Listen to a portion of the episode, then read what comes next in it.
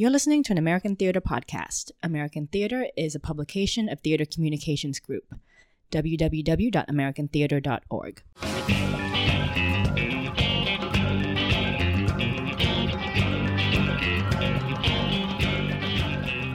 Good afternoon and welcome to Off Script, October 22nd, 2021 edition. I'm Rob Weinert Kent, the editor in chief of American Theater Magazine. My pronouns are he and him. I'm coming to you today, despite my background, again from Queens, the home of the Maspeth and Rockaway nations.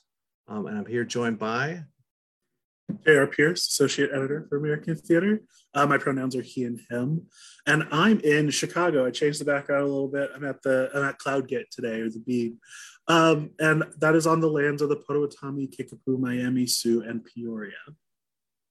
My background is not quite a default, but it's the, the public theater lobby where I have not yet been back since the pandemic, but I, I look forward to when the next time I will be. Cullud Wattah, I suppose, will be the next uh, next play I'll see there. In any case, happy to be here. Uh, happy to be anywhere these days. Um, I did just, I was trying to find a, a, a photo of the Signature Theater lobby. I just saw uh, a new production of Anna Deavere Smith's Twilight there, and I'm going to be writing about that.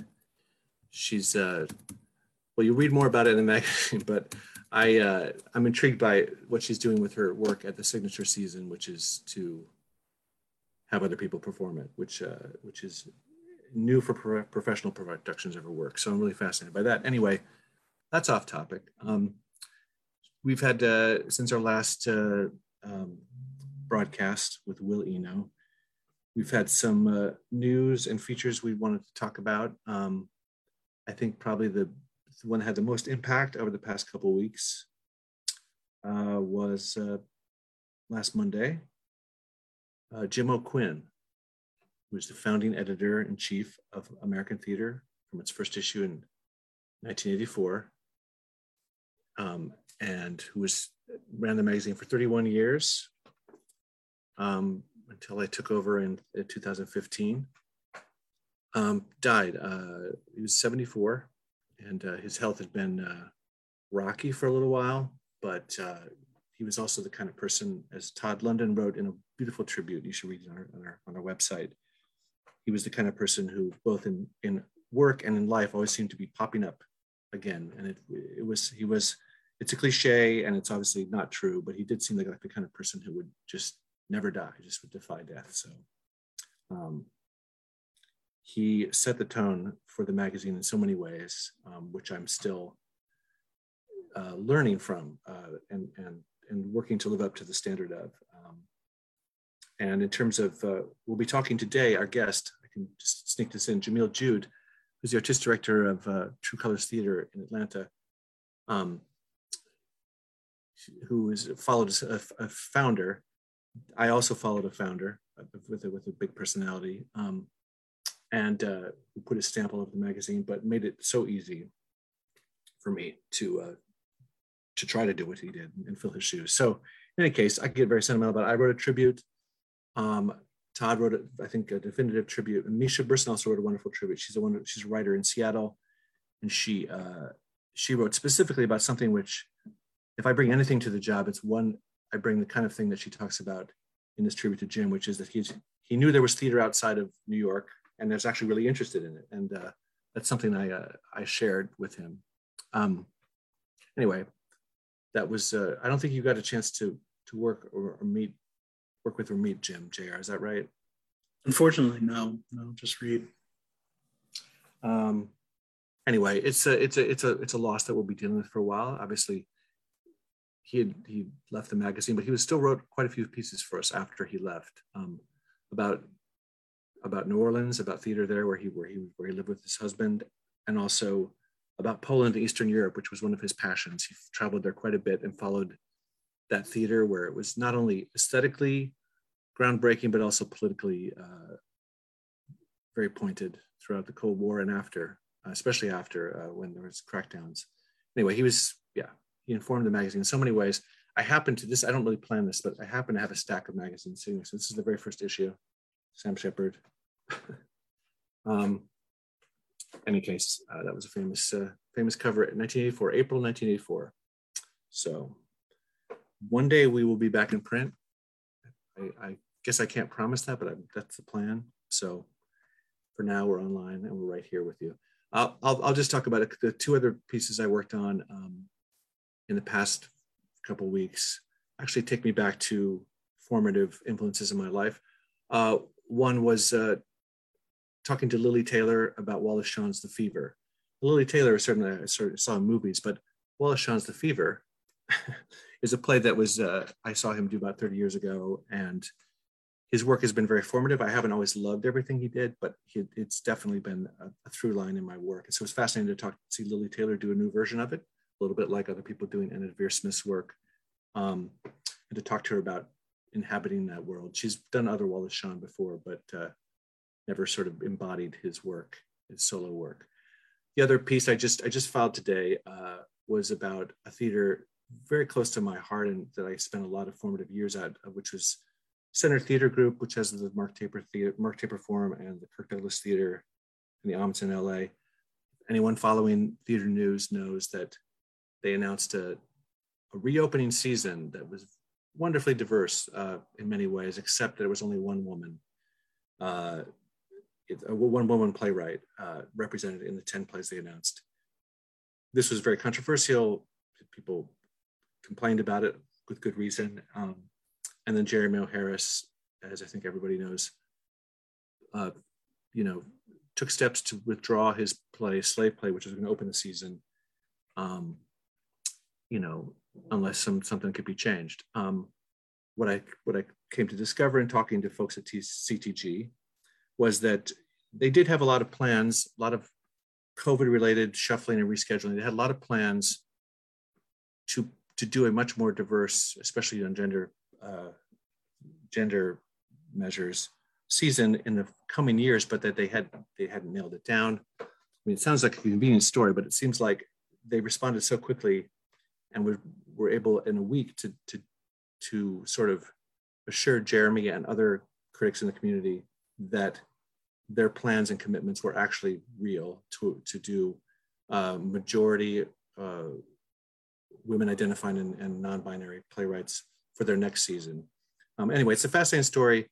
It certainly is a new chapter in in activism that I felt like we should cover uh, for a playwright to to pull his play. I, and the, the, a lot of folks have reported on this. I think the thing I was able to add to it was I, I talked to Pearl Cleage, who's the the only woman in the coming season, about what she felt about it, and her her her quotes about that uh, I think put this in perspective of this is a longer conversation and a large one that didn't start last week and it's not going to be over this you know this week. Um, so anyway that's that's a i can't make any claims for it being uh, the best coverage on it but i think Pearl Cleage adds her voice to that.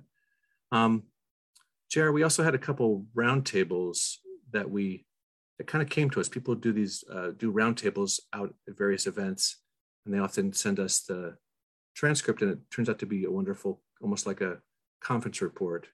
Could you tell us about a couple of those that we did this recently? Yeah, uh, we had one about anti-racist producing, uh, mm-hmm. which was a conversation led by Hope Chavez, and it was uh, five producers from uh, around the country who were discussing how to put values ahead of profit and make a more values-centric uh, theater production model. Um, it's a conversation that's been happening a lot in theater on how to take kind of that pressure off of producing for money and centering you know the the typical ways we do theater and producing in a more equitable way. Um, and then the second one came from uh, francisco mendoza uh, who had a roundtable with a group of latina producers and curators from san diego rep latinx new play festival Soulfest, Greater Good, and Two River Theater's Crossing Borders Festival. Uh, and it was a great conversation about how these places in particular, but in theater in general, should be and can be creating spaces for Latina artists or Latinx artists uh, and playwrights, especially in their in supporting their work. Yeah. Yeah, they're both really good. We have another one in the works. Uh, you will see soon about uh, uh anti-racist efforts in DC theater. So we do you know hey if, if you're doing an interesting dialogue somewhere maybe send us a tape of that uh, it's open call um, you also wrote some uh, some magnificent stories that uh, you know. There's the Q and A you did, but also semi-production notebook you did on an interesting new production in Chicago. Why don't you tell us about those two stories, Jr. Yeah, the Q and A was with Karen Ann Daniels, who is the new director of programming for Folger Shakespeare Library uh, in DC, and the new uh, artistic director of Folger Theater. Um, so in that dual role, and uh, we had a great conversation about how to make Shakespeare more accessible to to younger people and more diverse um, people with more diverse backgrounds, which I feel like I've wound up writing a lot about, like looking at both that conversation and the the other piece that I'm about to talk about. But um, yeah, Karen had Karen Ann had some fantastic ideas about how to connect Shakespeare with the local community, especially.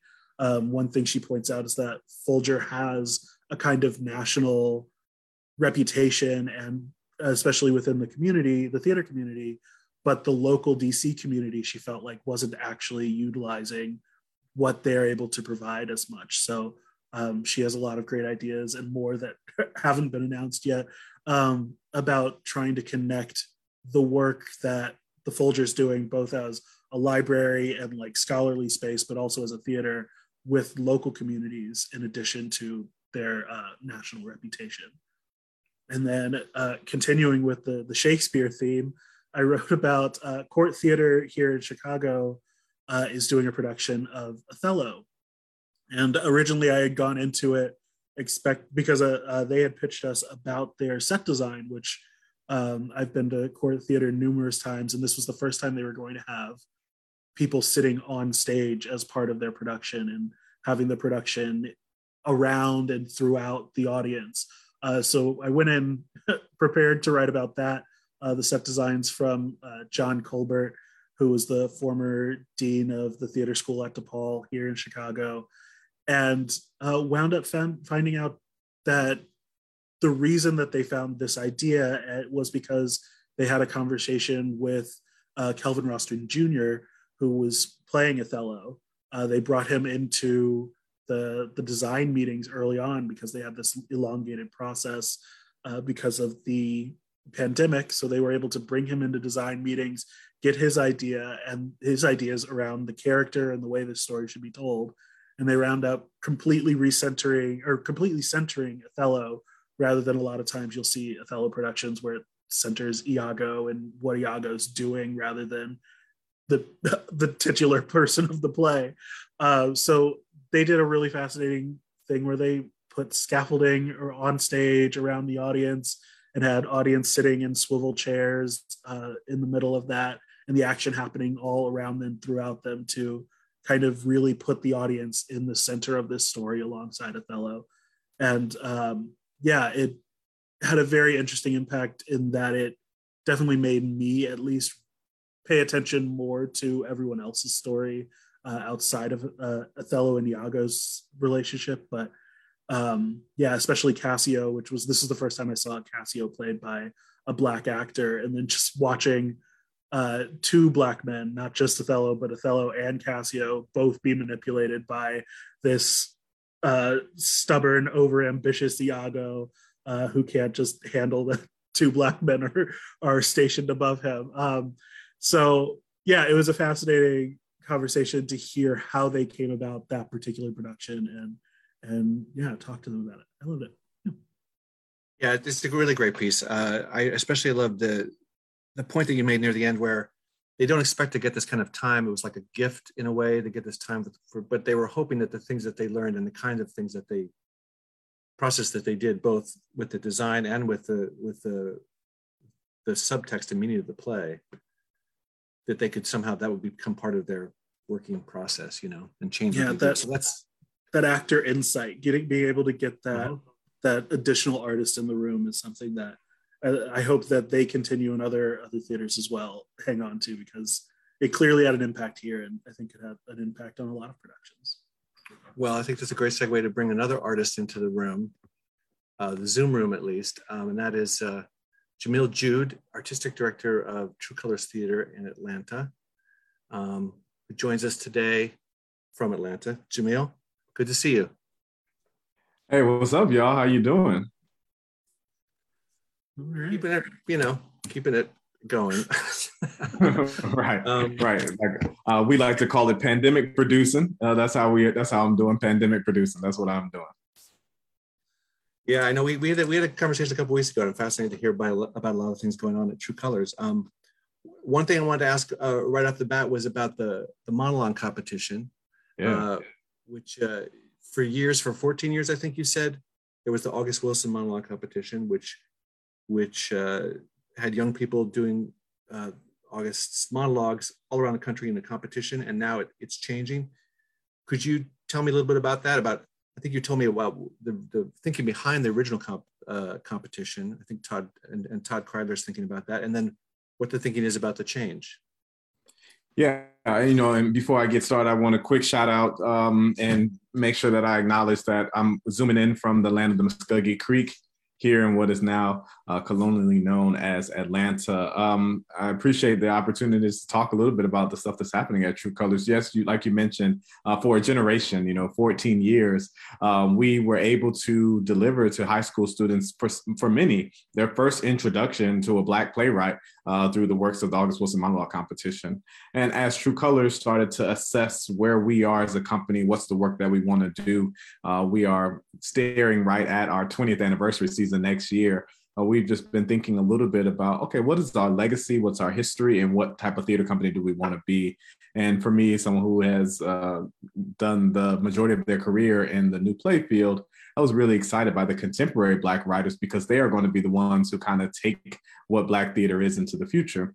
So if this was a program, our education program, our high school monologue competition was a program where we we're introducing students to Black writers and we were doing the work of one writer well, what would it look like if we introduced them to 50 writers? And that's when we kind of created the next narrative monologue competition, which is a 50 of today's contemporary leading Black playwrights will contribute monologues, up to three monologues for these students, um, so that they can have a compendium, a book of monologues written for students, kind of in with young people as the speakers. Uh, we keep on hearing that um, young people who are looking to audition for colleges and programs, conservatory programs, are struggling to try to find work. You know, they go to Wilson and they don't find teenagers, right? Or they go to some other writers and they don't find enough Black writers. So we are not just looking at this as a way to continue to uh, provide engagement for our regional partners. We have, we're still like in 12 cities across the nation with three more coming online in the next year with this next narrative monologue competition. So it's not just about serving True Colors education goals, but we hope that it's a really field changing program uh, that you know you can go to one place and have all of this um, this wealth of work uh, from today's leading dramatists. Yeah, that's great. I, I think yeah, anyone who's followed uh, the American theater over the past 25 years, whatever, to even 10 years, knows that there's a there's a, an abundance of other writers besides August Wilson uh, right. black writers, you know, and in fact, some of the most exciting writing uh, coming out of New York and winning Pulitzers. And anyway, I'm, I'm excited about that. I think one thing you mentioned about that that program was it was also one way that True Colors was trying to create relationships with those writers. Is that is that right? Could you talk about that? Yeah, you know, well, so as a new play developer myself, I want to make sure that people see True Colors as that space too, right? We have built a legacy thanks to Kenny Leon and Jane Bishop, who co-founded the organization as a place where we respected Black classics. And while we have premiered plays in the past, I think our potential is to be a producer of more world premiere work. And I think we want to make sure that we are maintaining those relationships with playwrights, introducing ourselves to new writers uh, over the course uh, of time. It's going to, you know, move into, and I imagine that we'll talk a little bit about some of our new play initiatives. We call it the Next Narrative Program. That's the entire new work program. So we have the Next Narrative Monologue Competition. Uh, the Drinking Gourd program, uh, which falls under that, is about co-premiering, co-commissioning, uh, and co um, developing new works by Black writers. So it's important for us to establish those relationships. And I, you know, listen, I brag about Atlanta all the time. I brag about True Colors. Uh, I feel like we are unique in the fact that our audience is 90% Black. We are in the cradle of the Black Mecca here down uh, in the South uh, with the rich HBCU history, with the rich political history. Atlanta has been run by Black mayors since 1974, right? Like there is something that is so uh, keen to Black culture that I want to invite more writers down here to experience that. Because for so many artists, myself included, it wasn't until I moved to Atlanta that I actually recognized that you could be in an audience with majority Black, you know, uh, patrons and not be like, oh, this was just a special night. It's every night here. And I think for writers who have never had a chance to write for that type of audience, who have never had a chance to experience that, it changes the way you work. It changes your relationship to the work if you know going into it that you aren't going to have to translate it to make it make sense for a white producer or for a white audience. Here in Atlanta, uh, I I, I uh, do my uh, worst Suge Knight impression um, and say, you know, you don't want all those producers in your videos. Come to Death Row, come to True Colors, come down here, where we can allow you just to tell the story on your terms. I'm curious, like Yeah, as on, you, as you talked about that, was there a reluctance before? Like, I'm, I'm just kind of curious. Like, you're clearly putting in this kind of dedicated effort to put that message out there. So, like, do you do you have an idea like where the reluctance to come to Atlanta originally came from for artists? Well, you know, I, I think there's just a lack of uh, awareness. You know, um, Atlanta has a really rich theater producing history. Of course, I think people uh, draw the Alliance to mind um, as as it is like one of the flagship regional theaters. Um, and you know, hey, um, Susan Booth and I, we share the fact that we both have to take up the mantle after Kenny Leon, um, the part of the organization. Uh, but you know, Georgia Ensemble Theater has a really rich history. There are theaters in both in town and Metro Atlanta. Uh, the National New Play Network now has three member theaters uh, in Atlanta. Uh, True Colors being one of them, Horizon Actors Express being others. So there's new work development that's been happening in Atlanta, working title playwrights amongst others. There is a legacy of regional theaters uh, that have happened here in Atlanta. There's the rich cultural diversity that's happening. You know, I, I think in many ways our city ha- and our uh, community has a lot of growth to do, and the racial pandemic um, has really brought a lot of that to the forefront.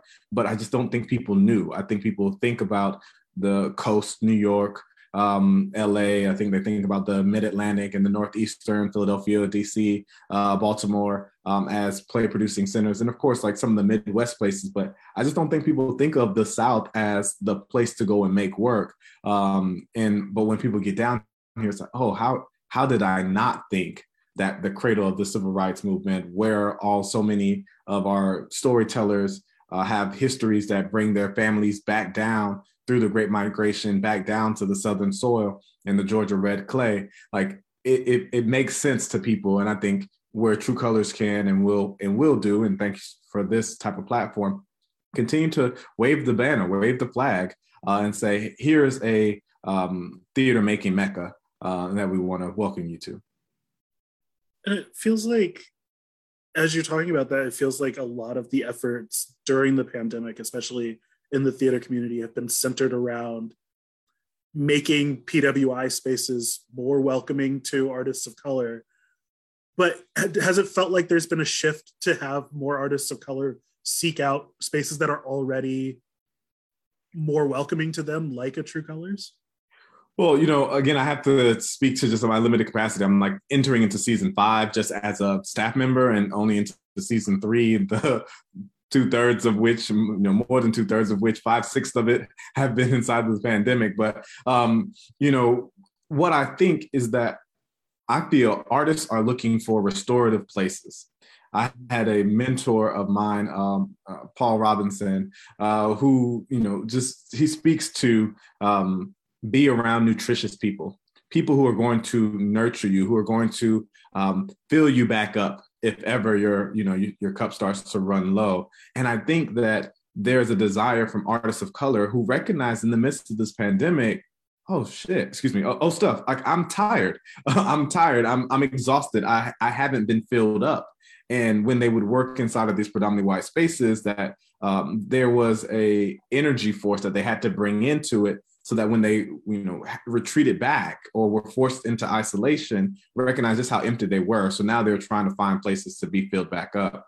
And i'm thankful that black theater has always been there for artists like that and we continue to be. Um, and i'm i'm hopeful that as we reestablish some of these relationships that we are at the top of people's minds um, when they are looking for nutritious people and opportunities to advance their careers. Now, of course, we still know that there are still some systemic issues as to why artists may not always think of Black theaters first and foremost. And I think you know there's a lot of work being done to uh, dispel some of those myths because I do think there's just bad information out there, and I think there is more relationship building. And I think the next narrative monologue competition is a way for us in there drinking gourd. Um, was a way for us in there. Some of the you know themes that we're doing around our plays uh, are just more ways for us to um, put those tentacles back out there, uh, and again return people back to back home.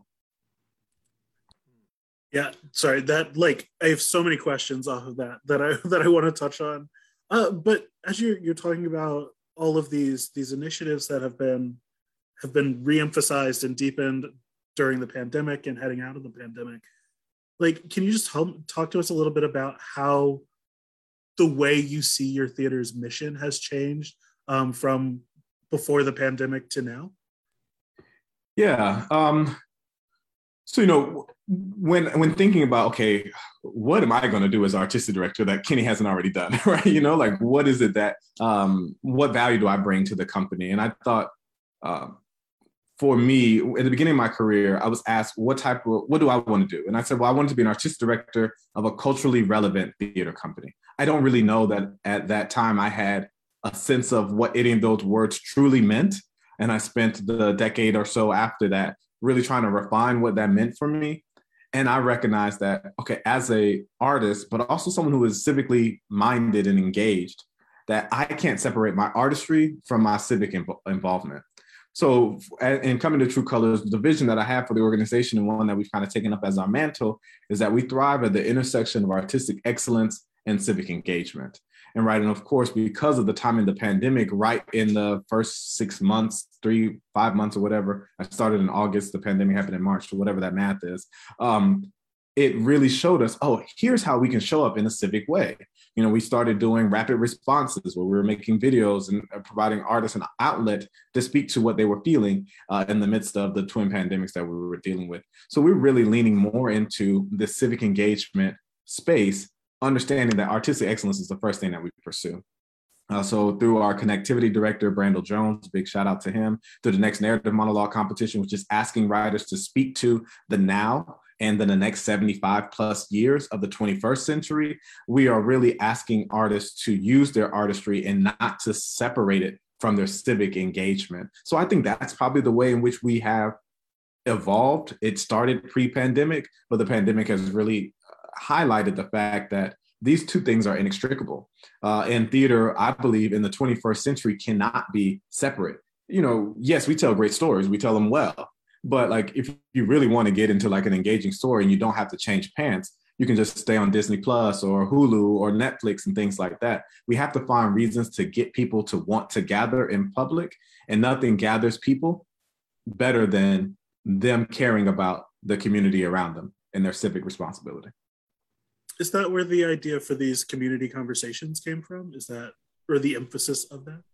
Yeah, I think this. I think it's the new emphasis. They started uh, a few years back when we started doing plays like um, David Mamet's Race, or um, you know, True Colors had a conversation with the police chief at the time here in Atlanta. So we there was already something established that oh hey at True Colors we have conversations around some of the thematic ties of the play that can be happening in the community. I think we um, made sure that we do a community conversation now in conjunction with each of our main stage shows and we further that along just to speak to the things that are happening in the community. Like um, just recently we did one about out of the shadows and how we can speak more to black southern lgbtq communities right? Like which is something historically true colors had done but maybe we hadn't um, trumpeted as much as we should have right? Mm-hmm. um, so how can we make sure that that's not just like a secondary uh, idea, but that we lead with that. So with our production of Marie and Rosetta, let's be out and proud about the fact that Sister Rosetta Tharpe was a lesbian woman, right, and that had a relationship with uh, with Marie Knight. Like, let's not cast those things to the back, especially in Southern Christian culture, Southern Black Christian culture, where we have a tendency to do that. It's a responsibility of the theater to lean forward with that. Uh, so those community conversations allow us that way in and reminding people that art is the space has has been and continue to and continue and will continue and will continue to be easy for me to say a space for uh, us to engage with those types of larger themes. Um, and it makes us listen right? Like right now in our world of discourse there's a lot of talking but not a lot of listening. And what the theater does do it, it, it forces people to be quiet for x number of minutes so that they can listen uh, to what we hope to be uh, multiple views into uh, a certain theme, whether it be on stage in a play or um, on stage in a conversation. You know, Jamil, I wanted to ask you just real specific nuts and bolts uh, about producing right now. Uh, I mean, Georgia, our perception, my perception in New York is that it, it's a little different in terms of the pandemic, in terms of mask wearing, and and and I don't. But again, I don't. I don't want to generalize, so I don't know. You tell me. Uh, Marie and Rosetta goes up end of November. You ready to you you tracking the delta? You ready to let people in? Is it is it all all good? Yeah, you know there, there's just a little bit of a difference here, um, and I, I I'm uh, of course being facetious on the little. Um, the pandemic started with our mayor, Mayor Keisha um, Lance Bottoms, but everybody in Atlanta we call her Mayor Keisha because we're so proud that our mayor's name is Keisha. But um, it started off with her being sued by our governor um, over mask mandates that's where we are and that's where we still are i just read a i just read something that uh, fulton county the uh, county that atlanta sits in uh, that they're going to uh, waive the mask mandates inside schools 30 days after the vaccine is approved for 5 to 11 year olds 30 days. So that's not saying that, you know, when a certain percentage of the school gets vaccinated, it's just like, nope, 30 days and we're back to the free for all. So I think that's the challenge that we have as just producers. And I know all my colleagues in Atlanta feel the same way is that the city, the county, and the state are not in lockstep. And we have decided to bandy together as theater producers to say there's a testing mandate. Uh, and if you don't want to subject yourself to testing um, for every show, get vaccinated show proof of vaccination, wear your mask, excuse me, sorry, wear your mask throughout the entirety of the performance. Let's do our part to make sure that we are safe. Because again, if we're going to ask people to commune with one another in shared space, we have to make sure that we're doing that safely, not just w- the way in which we take care of actors on stage with stage combat and intimacy training and things like that, and trigger warnings and things like that. Like we, as theater makers, we have always tried to make sure that our audiences have a safe experience inside of it, that burden is a little higher now.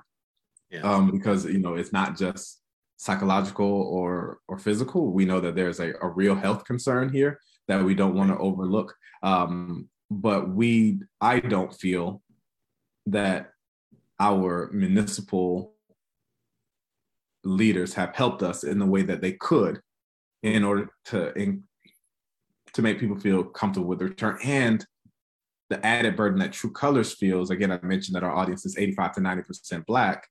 Black communities have been disproportionately hit by this COVID variant and also are willingly reluctant to return to these hmm. places where they are unsure of um, how this night out may have long-term effects for them, even if all of the uh, safety precautions are being met. It's a it's a unfair burden, but we weren't guaranteed in this life fairness, you know? Yeah, yeah, no, that's, I don't want to be grim about this. I just read an interview with Stephanie Ybarra where she was talking honestly about how audiences coming back to Baltimore Center Stage were a little more smaller than she had hoped, you know, and that there's just, there's people just fearful going out. Now, I'm going to a lot of shows in New York here. I think JR, you're going to shows in Chicago. Um, but there's there's vax and mask masks here. Do you get the sense your audience is raring to come back they're just like can't wait to get back in the theater there's a certain percentage that are like that way you know yeah I, I, think the metro atlanta leaders you know we meet fairly regularly and i think before we got to producing so at the summer right before the delta variant hit i think we were all kind of like oh we think that there feels anecdotal evidence says that there's a a, a rush to return mm-hmm. uh, i think with delta variant and with some of our friends who were the earlier ones to produce the reality is that I don't know that there, that rush still exists. Also in Georgia, you know, we're dealing with uh, football season. You know, uh, okay. so there's a lot of competition for eyes. Yes, there's definitely a rush for people to participate in live events. Music concerts are back, football games are back, sporting events and things like that.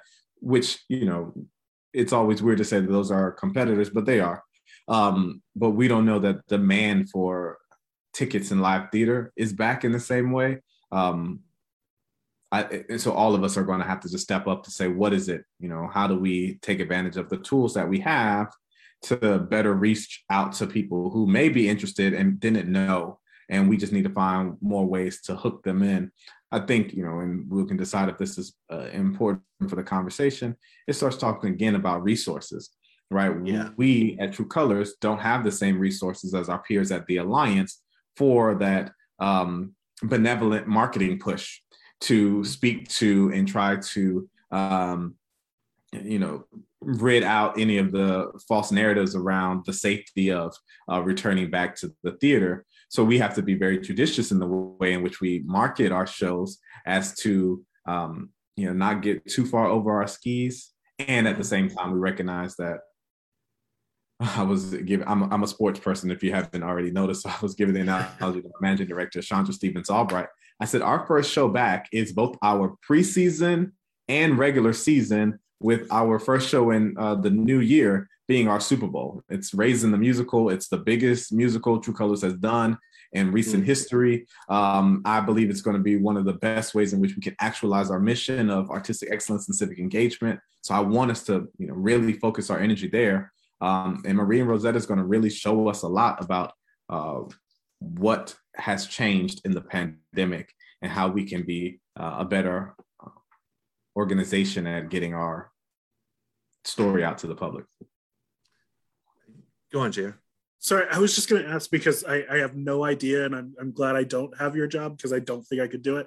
Um, but I'm just curious, like, how do you weigh like looking at the potential like maybe audiences aren't as big as you want um, maybe people are still reluctant especially heading into raisin like how do you balance okay we still need to go forward with it versus well maybe if we pushed it back to like summer maybe audiences will be more willing like how do you balance those things um, as you're looking at the potential for audiences to still be reluctant uh, yeah um, um, I'm thankful that I have a three and a half year old who bosses me around and doesn't allow me to stay too much in my head about those things. So I'm glad to uh, be a dad in that way and, and being forced to play uh, doctor to her stuffed animals. You know, the, those those types of things keep you uh, keep you balanced in that in that way. But um, as far as moving productions around, you know, we did so much of that crap during the pandemic, right? Like this production that we're going to start with November, Marie and Rosetta, was initially set to play May of um, 2020, right? Whatever that was. And we just kept on moving it. Okay, hey, maybe it can be in August. Oh, maybe it'll be a Christmas cabaret. Maybe we'll open it up in February. And, you know, we've lost some of the artists that wanted to work with it uh, because of other contracts and things like that, kind of moving it around. And it's probably never going to be, at least never in the next two years or so, like an ideal time for the show to happen, right? There's always going to be another variable. I think also, while we have a responsibility to an artistic community, um, thanks to um, you know a New York Times article that came out right as the pandemic hit. Um, only 14% of the plays at that time in Atlanta were written by Black playwrights. So, you know, let's let's just start doing some like basic math. If only 14% of the plays are written by Black writers, well, how many roles are written for Black artists in Atlanta? Right. So if the majority of Atlanta theaters are run by white uh, leaders, serve predominantly white audiences, and are written by predominantly white playwrights, then the Black artists in Atlanta aren't being served in that same kind of way for us to do a show like Raisin, where 19 out of the 20 roles are uh, Black artists, that allows us to support our local acting community in a way that they may not have been supported throughout the pandemic, may not be supported uh, when the waves of um, racial reckoning uh, begin to ebb. I think we have a duty to our artistic community to produce and to produce at that scale. And moving it back while it may save our shirts as a theater it may also further disenfranchise some of the black artists who have been moved who moved to atlanta to take advantage of being in the black mecca or to take advantage of the fact that the cost of living is a little lower or they can do and be in this film industry. Uh, we want to support them and i think that that's also um, part of the work of a theater institution, a regional theater. At least that's what Zelda Fichandler taught me uh, back in my days at Arena. Yeah, I was gonna. That that kind of touches on some of the you mentioned earlier. This sort of debunking this perceptions about uh, working in Atlanta that some playwrights might have, and and some of the systemic issues might be about funding. And I know I don't want to stick on this too long, but I know there's initiatives like the Drinking Gourd and the Black Seed, which seem to be really about getting funding into the into the development process, so that this is not a that that's not an issue. There are other obstacles probably, but not that funding shouldn't be one of them, right?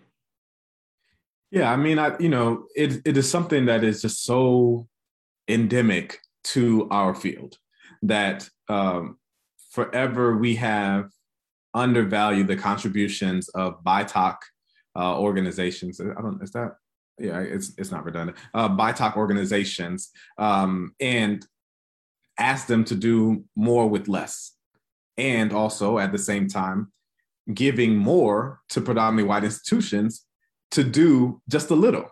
And like that imbalance, I just can't, I can't rationalize, I can't reconcile right? And I think now with the wake of Me Too, racial reckoning, and all of the ways in which artists of color have spoken up and say, here's how I've been harmed, mostly inside of those institutions that have been resourced at a level that is exponentially larger than the places that they got their start from and that they have been nurtured by. Like it's it's it's mind blowing. It's boggling, and it's I get frustrated. Like I'm feeling my heart go, like because I can't speak to the rationale there outside of, well, I don't know what else to do, right? I don't funders just like, hey, maybe it's just easier to stroke a check to a big box institution and feel like diversifying that will have an impact because maybe they only know of the cachet of those organizations.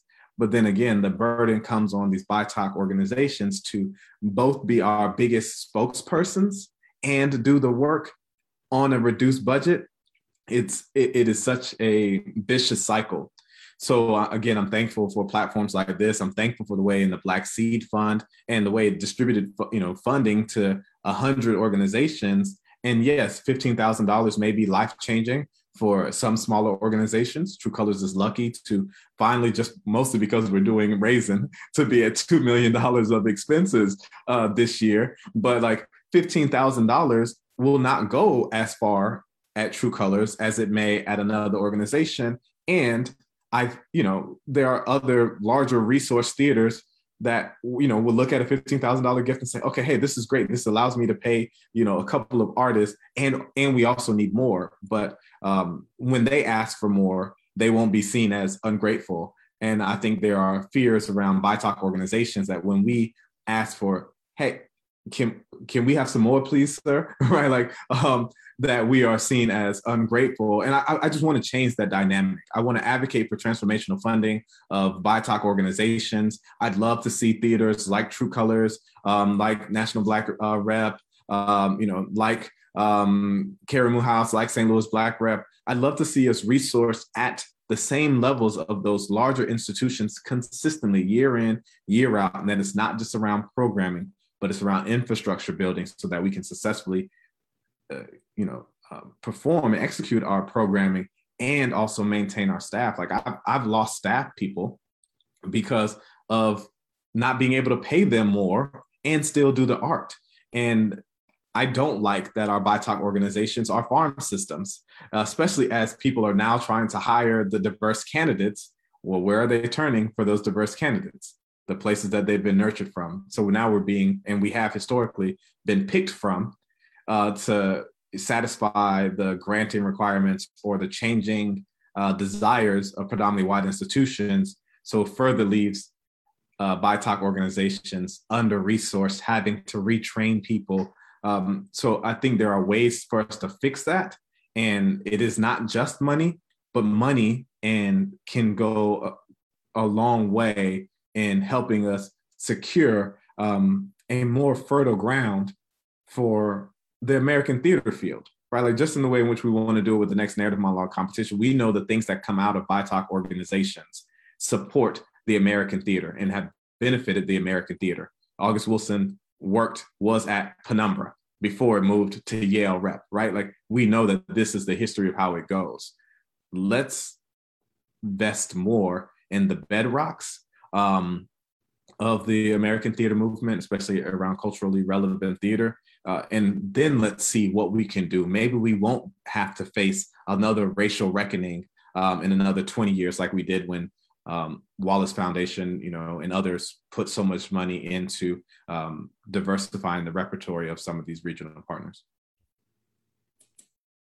Yeah, I, I hate that there's a zero sum thinking there. I mean, you mentioned that uh, Atlanta, or that article about uh, the low percentage of plays being done by, I think it was black writers in Atlanta, right? And you got to you got to figure if you do the math, that would be all the plays at True Colors, and then so it, it's like the, the, the, the PWIs have to step up too, right? So it, you need both. You need both. You need a safe space. Those those places do, do need to be safer and do need to be more diverse, and somehow that has to go hand in hand with support for the, the theaters of color, as, as you mentioned. Um, I, I, it does strike me that uh, you know there's this this season on Broadway there will be uh, plays by eight pl- black playwrights. All the all the plays are by black playwrights. Um, there might be a ninth. I've heard a rumor of one that might be coming, but I can't.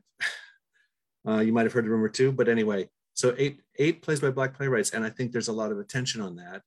Um, and I wondered, you know, obviously that's you can't speak for the entire uh, American theater or, or, or black playwrights, but I wondered if, if that was something where the you know you're you're rooting for that success or you're you're you're, you're um, wondering about what message that will send uh, in terms of both the impact of just having that much that, that much work on on Broadway, which is not nothing. That's a has huge cultural impact, and whether people are, are measuring like, oh well, this one didn't make that much money, or this one isn't attracting the audience. I I don't know. It seems like a live question right now because I'm going to a lot of these shows myself, and audiences are pretty good. Uh, the reviews are mixed. I don't know.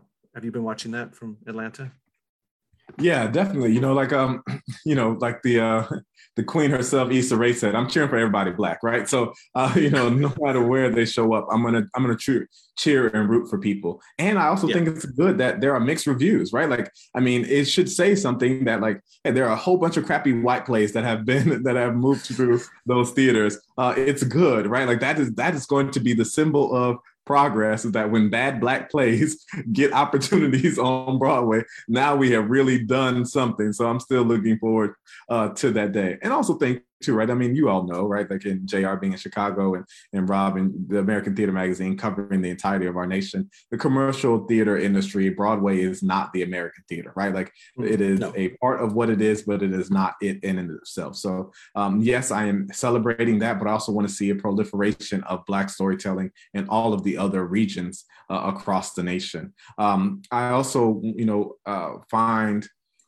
I yes, it is inevitable people are going to see success rates and things like that and are going to use this as an opportunity to speak to the reasons why or why not uh, these shows are profitable these writers are profitable. I want to make sure that someone like keenan who is actually a friend of mine who is a playwright for the next narrative monologue competition that you know keenan goes and writes more plays and that thoughts of a color man isn't um, the um, the pinnacle of his career. Like i want it to be just a a, a line in his bio but like yeah. that he has something that is uh, ahead of him you know moving forward. So that's what i'm hoping for and advocating for. That's why i want to bring more people like keenan down to atlanta. Keenan if you're listening come to atlanta. I'm telling you come to atlanta write a play for us. Let's let's do this thing. Uh, i want to see more of it happening um, so that we aren't just you know crossing our fingers waiting for and I also think too, well, what I'm hoping for is that more of our theater makers who find themselves in the spotlight, especially Black theater makers, um, find more opportunities to come um, come home. At True Colors, like I said, we're in the midst of our Sankofa season. Sankofa is the and the Adinkra uh, symbol from the uh, Akan people of West Africa, um, and it, it generally means a journey forward begins with a look back. And um, so as we look at our 20th anniversary season, we've kind of sandwiched it with season 19. We're, we're calling it Go Back and Get It. Um, season 20, we're talking, we're going to call it reclaiming hours, and season 21 is looking forward. So as we're in our go back and get it phase, I'm, you know, I'm hoping that we can uh, share that philosophy of Sankofa with others to say, hey, what is that? What are the roots? What do you have to go back and retrieve? What do you need to go back and bring with you that'll um, kind of steal steal up your reserve as you go back into um, or soldier ahead to the future? Um, Robert, I'm I'm afraid that I may have um, not completely answered your question, but yes, I'm cheering for it. Yes, I'm watching it.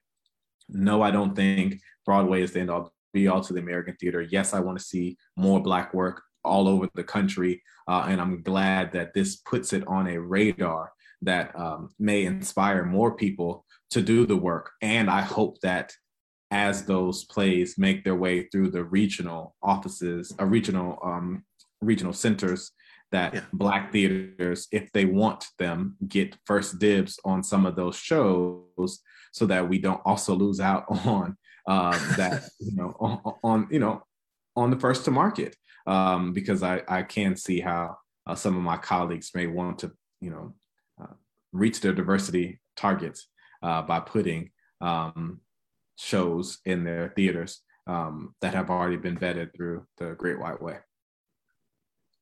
Wow, yeah, that's that's fascinating. I, I do, I do think putting on my trade hat, it, it does seem like there, there's a middle category of shows where unless it's a huge famous flop, just having a Broadway having a Broadway credit on your resume is a huge thing for a playwright. And for you know maybe that play won't get, but I think it it unfortunately or fortunately Broadway is a stamp of like as you say approved like it's had a Broadway run.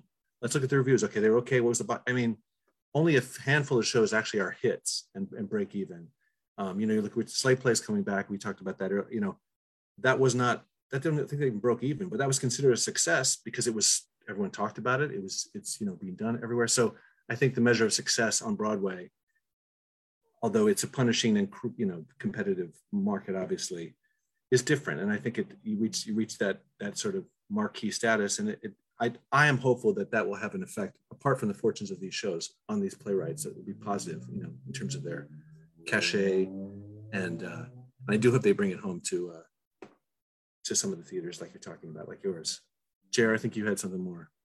Well, I was just gonna kind of keep zooming out as we're talking about the the field as a whole, and just kind of throw it to you, Jamil. Like, as you look back over the last year and a half, what things are you hoping the field hangs on to as we hmm. try to move forward and enter a better theater ecology overall? You know, um, um, I remember early in the pandemic, um, after the murder of George Floyd. So I moved to Atlanta from Minneapolis. So I've still very much felt uh, close to that community in 2020, right? Still now into this day, but like specifically then.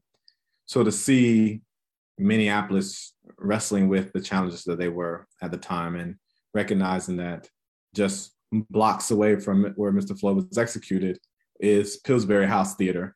That I cut my teeth there with Marion McClinton, director, um, mentor of mine who passed away right before the pandemic started. And I was raw. I was very raw. And then at the same time, Rayshard Brooks was then killed here in Atlanta. And I remember joining a Metro Atlanta arts leaders call. And at the time, they were very much deferring to Black voices in the room. And I just remember being very angry and sad and just a mix of emotions and imploring my colleagues that color better because my business model, my art that I want to make relies on it, right? Like, you know, Raisin has 20 people, Marie and Rosetta has two. Uh, we're doing Fannie, uh, The Life and Times of Fannie Lou Hamer, uh, that is fresh off its run at Oregon Shakespeare Festival. I think it's in Chicago right now. We'll be doing that as a third play of our season. That's 23 roles a year, right? Like that, you know, so if we don't double cast anybody, and that's only 23 artists that we get to employ. I think I told you that there's Lit Karl Lindner. If you know Raisin in the Sun, you know there's a white guy that has to show up. So like that's only 22 roles for black artists that we can do. There are more than 22 talented black artists in Atlanta. So when they go inside these other theaters, they have to be treated with care. They have to be given health weeks and they have to be given opportunities for growth and development. Because if they aren't then like then where do we get to pull from for our storytellers right? Uh, so I, that's what i'm hoping. I'm hoping that people take it seriously that these statements actually become practice that they find ways to do real training amongst their board and staff members and the people who are going to be interacting with the artists um, that they listen to artists that when they speak up and say hey this didn't feel right and it's going to take a long time and there are going to be a lot of hurt feelings further hurt feelings and a lot of people who feel like oh well i'm doing the best that i can are going to be told that you got to do more. And true colors included. I expect artists to tell us where we've fallen short too. So what i'm hoping is that we all take that moment of introspection and find how we can do it better as opposed to maybe some of our mindsets pre-pandemic were how can we do it cheaper? How can we do it maybe more efficiently progress may not always be efficient. Uh, our push for equity is not guaranteed to be an efficient process. It is go- it is intentionally messy.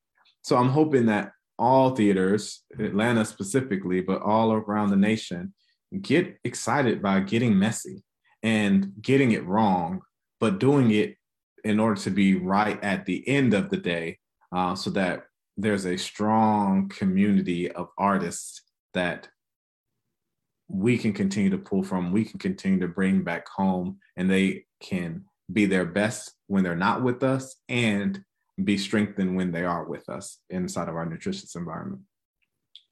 Yeah. And when you talk about that kind of support, it made me just think of how Pass Over on Broadway gave a mental health stipend uh, to the actors when working on that. Like, how do you see like those kinds of measures? Do you see like a a, a world where True Colors may go that route to try to help uh, and support actors mentally?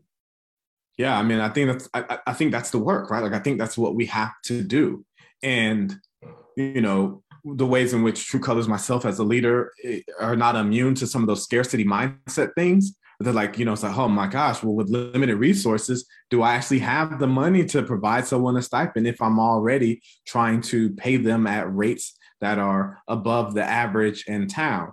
Like it is, it, they're all connected.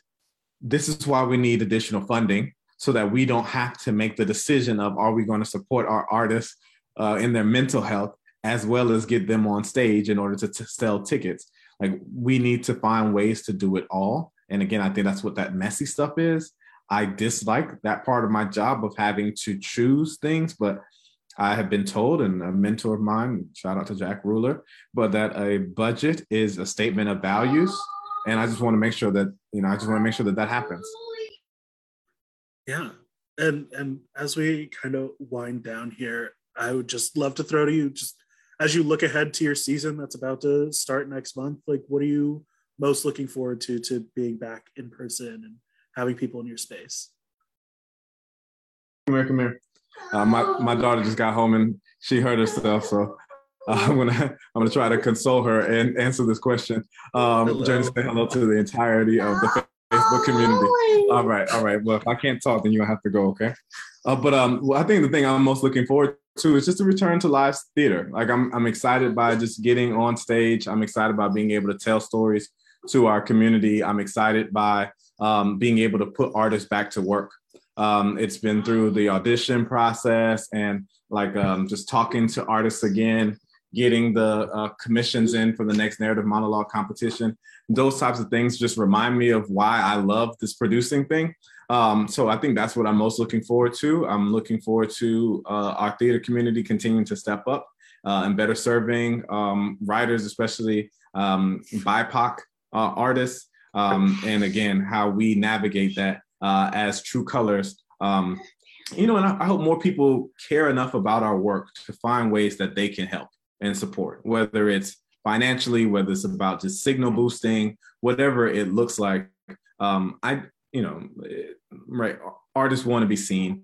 And I just, there's just so much work that has gone into sustaining True Colors over our last 19 years. And we have so many plans on how we can impact the American theater um, in the future. Um, and I and I'm just looking forward to the day where more people want to support uh, that kind of work. So um, that's you know that's what I I go to work for, and um, and um, yeah, excited for that.